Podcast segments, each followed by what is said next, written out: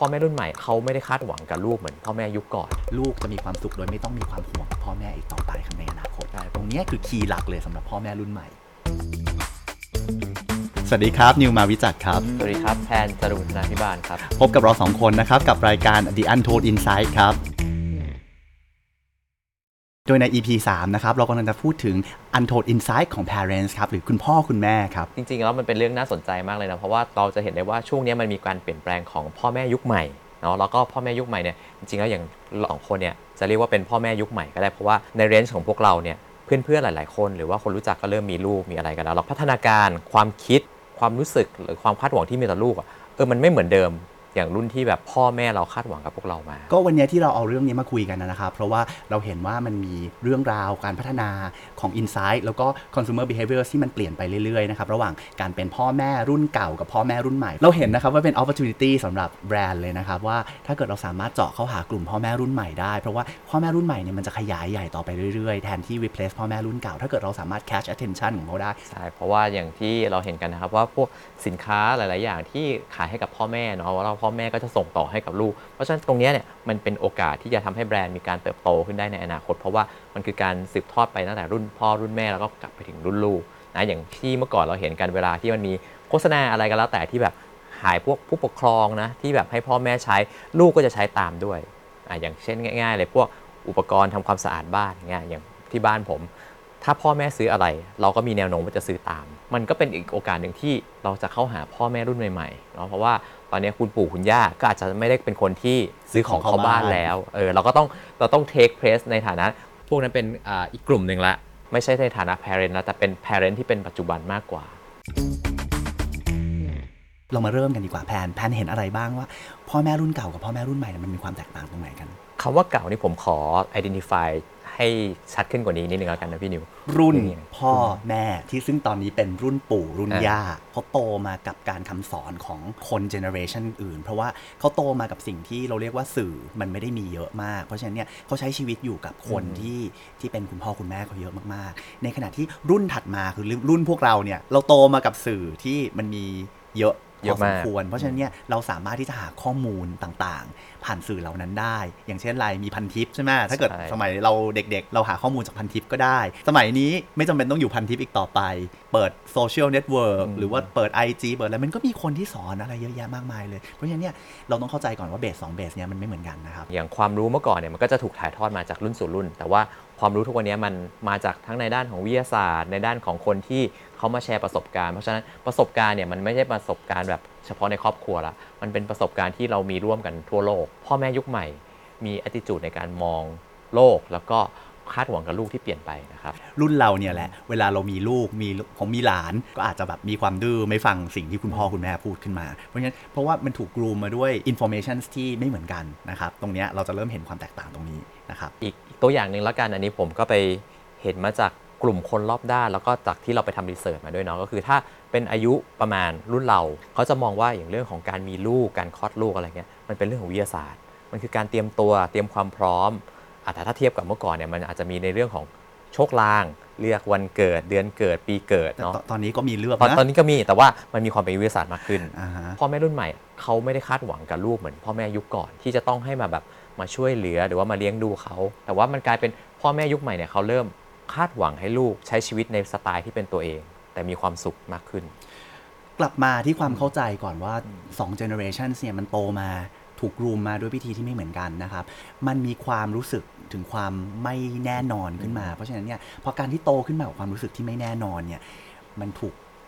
มันถูกฝังอยู่ในจิตใจอะเป็นความกลัว เพราะฉะนั้นเนี่ยความกลัวตรงเนี้ยมันถูกสร้างขึ้นมาทำให้เขารู้สึกว่า ถ้าเกิดเขาโตขึ้นไปเขาแก่ลงไปเนี่ยมันต้องมีคนที่แบบช่วยเหลือเลี้ยงดูเขา เพราะฉะนั้นเนี่ยอันนี้มันจะเป็น mindset ของคนที่คนคนคนรุ่นก่อนขึ้นมาในขณะที่คนรุ่นเราๆเนี่ยโตขึ้นมาด้วยความที่มีความสนุก มีความที่หาข้อมูลต่างๆได้ด้วยตัวเอง โตขึ้นมาได้ด้วยการเลี้ยงดูตัวเอง เพราะฉะนั้นเนี่ย expectation ที่เรามีต่อลูก มันก็เป็นอีกภาพหนึ่งแล้ว มันไม่ได้เป็นในเรื่องของภาพที่เขาเรียกว่าเราต้องการความสีเคียวในจิตใจอีกต่อไปนะครับเพราะฉะนั้นเนี่ยพ่อแม่รุ่นใหม่เนี่ยมีอิสระทางความคิดแล้วก็มีฟรีดอมมากขึ้นนะครับใช่ตรงความสีเขียวนั่นแหละมันเป็นมันเป็นอินไซต์สำคัญเลยเพราะว่าพ่อแม่รุ่นก่อนพอเขารู้สึกว่ามันอยู่ในสถานการณ์ในสังคมที่มันไม่ปลอดภัยไม่สีเขียวเนี่ยการที่ให้ลูก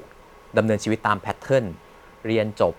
เข้ามหาลัยเข้าทำงานบริษัทเนี่ยมันเลยเป็นอะไรที่แบบถูกกรูปกันมาว่าเป็นอย่างก็นั้นเป็น expectation ใช่ยกตัวอย่างอืมสมัยรุ่นแพนจะเข้ามหาวิทยาลัยเนี่ยเพื่อนๆโดนบังคับอะไรมากไหมคือมีแต่ว่าผมว่าเชื่อว่าน้อยลงอะอย่างเมื่อก่อนเนี่ยมหาลัยต้องปักหมุดแล้วต้องเป็น2มหาลัยหลัก พ่อแม่ก็เริ่มเปิดใจมากขึ้นว่าอาจจะเป็นเอกชนก็ได้ หรือว่าอาจจะเป็นมหาลัยที่อยู่ต่างจังหวัดก็ได้ เพราะว่ามันเหมือนกับความรู้มัน กระจายออกไปครอบคลุมเท่า ๆกันหมดแล้ว มันไม่จำเป็นจะต้องแบบอะเป็นมหาลัยนี้เท่านั้นนะเออมันมีทางเลือกทางอื่นให้อีก ผมเสริมอะครับ เพราะว่าอย่างเมื่อกี้เราเราเราพยายามจะกางภาพให้เห็นถึงถึงถึง revolution ของของความเป็นพ่อแม่เนาะอย่างตอนเนี้ยถ้าเกิดบอกรุ่นแพนบอกว่าพ่อแม่ไม่ค่อยไม่ค่อยบังคับแล้ว รุ่นสมัยปัจจุบันเนี่ยยิ่งไม่บังคับใหญ่เลย เด็ก ๆ อาจจะมีเรียนจบมัธยมม .6 ใช่ไหมแล้วก็อาจจะมีแก p เยียเหมือนเมืองนอกก็ได้แก p เยียคืออะไรแก p เยียคือ 1 ปีที่ขอเทคไทม์เพื่ออยู่กับตัวเองยังไม่เข้ามหาวิทยาลัย บางคนอาจจะไปหาตัวเองจริง ๆ ว่าอยากเป็นอะไรแล้วก็อีกหนึ่งปีค่อยกลับมาเข้ามหาวิทยาลัยนะครับเพราะฉะนั้นตรงเนี้ยเราเริ่มเห็นความแตกต่างที่มันชัดเจนขึ้นชัดๆเลยใช่หลักๆมันคือเรื่องของแบบเปิดเนาะคือเขาไม่ได้ strict ว่าแบบ มันจะต้องเป็น pattern เหมือนเดิม ความสำเร็จมันไม่ได้เหมือนมันไม่ได้ถูกตีค่าว่าเป็น pattern เดิมๆเนี่ยอืมมันเป็นการวัดว่าคุณภาพชีวิตอะลูกเลือกของลูกเอง ไม่ใช่แบบเราเลือกให้ลูก คนที่อายุสัก 30 ต้นๆเราเริ่มมีลูกอะเขาก็จะเริ่มมองแล้วว่าอะลูกอยากเป็นอะไรก็ไป เป็นไปเราไม่ไปตีกรอบให้เขาเออแต่แค่แบบลูกมีความสุขก็พอ ลูกใช้ชีวิตให้มีความสุข แล้วก็ตัวคุณพ่อคุณแม่เองเนี่ยก็ต้องเริ่มเตรียมตัวขึ้นมาสำหรับในเรื่องของการเกษียณการเลี้ยงดูตัวเอง หลังจากที่ลูกออกไปโบยบินเป็นของตัวเองแล้วด้วยเหมือนกัน เออซึ่งอันนี้มันก็เป็นอีกอีกอันหนึ่งที่ที่น่าสนใจที่เราพบว่าพ่อแม่ยุคใหม่ๆ จริง ๆ แล้วเขาแข็งแรงกว่าคนรุ่นก่อนๆเยอะนะ เหมือนแบบว่าด้วยอายุที่เท่ากันอย่างอย่างเมื่อก่อนเนี่ย40 45เนี่ยเริ่มจะมีความรู้สึกเหมือนว่าเตรียมตัวที่จะชราแล้ว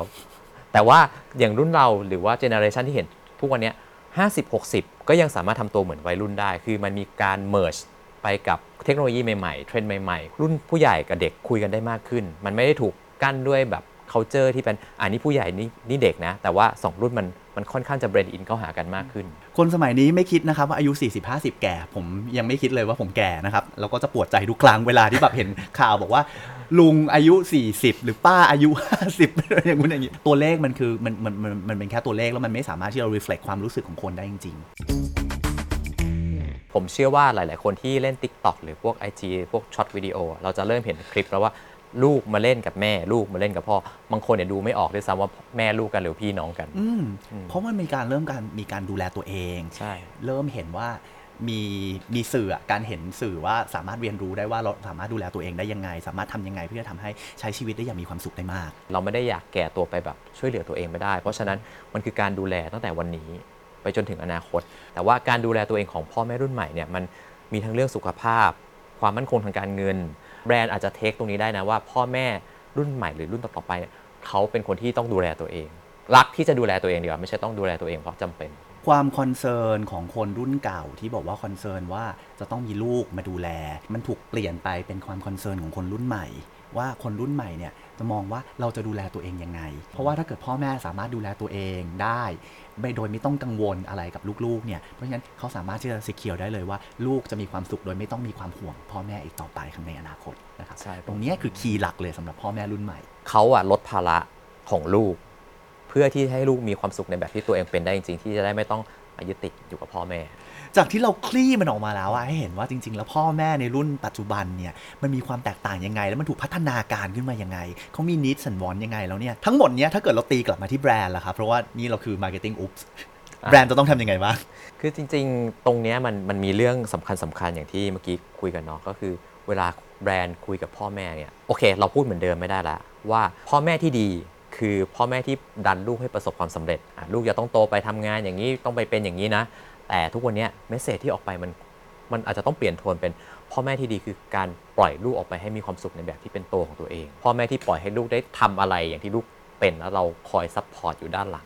อันที่หนึ่งเลยผมมองว่ามันคือเรื่องของการยอมรับในใช่สิ่งที่ลูกเป็นนะครับไม่ว่าลูกอยากจะทำอะไร เราต้องยอมรับและส่งเสริมตรงนั้น แต่ว่าไม่ใช่ในเรื่องของการที่จะวางกรอบวางประตูวางทางเดิน ให้ลูกตรงไปในแบบที่เราอยากได้เป็น นี่ไม่ใช่ภาพของพ่อแม่รุ่นใหม่แล้วนะครับเพราะฉะนั้นแบรนด์เวลาทำโฆษณาหรือว่าเวลาทำกิจกรรมอะไรขึ้นมาเนี่ยเราต้องมองตรงนี้ดีมีอีกอันหนึ่งที่ point ที่แบรนด์กับ marketer อาจจะ take ไปได้ก็คือเรื่องของการ blend in ความเป็นพ่อแม่ลูกเข้าด้วยกัน ให้มันเข้ามันใกล้ชิดกันมากขึ้น เพราะว่าอย่างเมื่อก่อนเราจะเวลาเราดูโฆษณาเราจะเห็นชัดเลยว่านี่คือฐานะพ่อนี่คือฐานะลูกนะแต่มันมีความห่างแต่สมัยนี้มันมันพูดอย่างนั้นไม่ได้เลยมันต้องเบรนให้แบบมันเป็นอะไรที่แบบทำด้วยกันได้ กิจกรรมที่อยู่ร่วมด้วยกันได้ อันนั้นคือภาพในส่วนของความเป็น Family เนาะแต่อีกส่วนหนึ่งที่เราสามารถที่จะ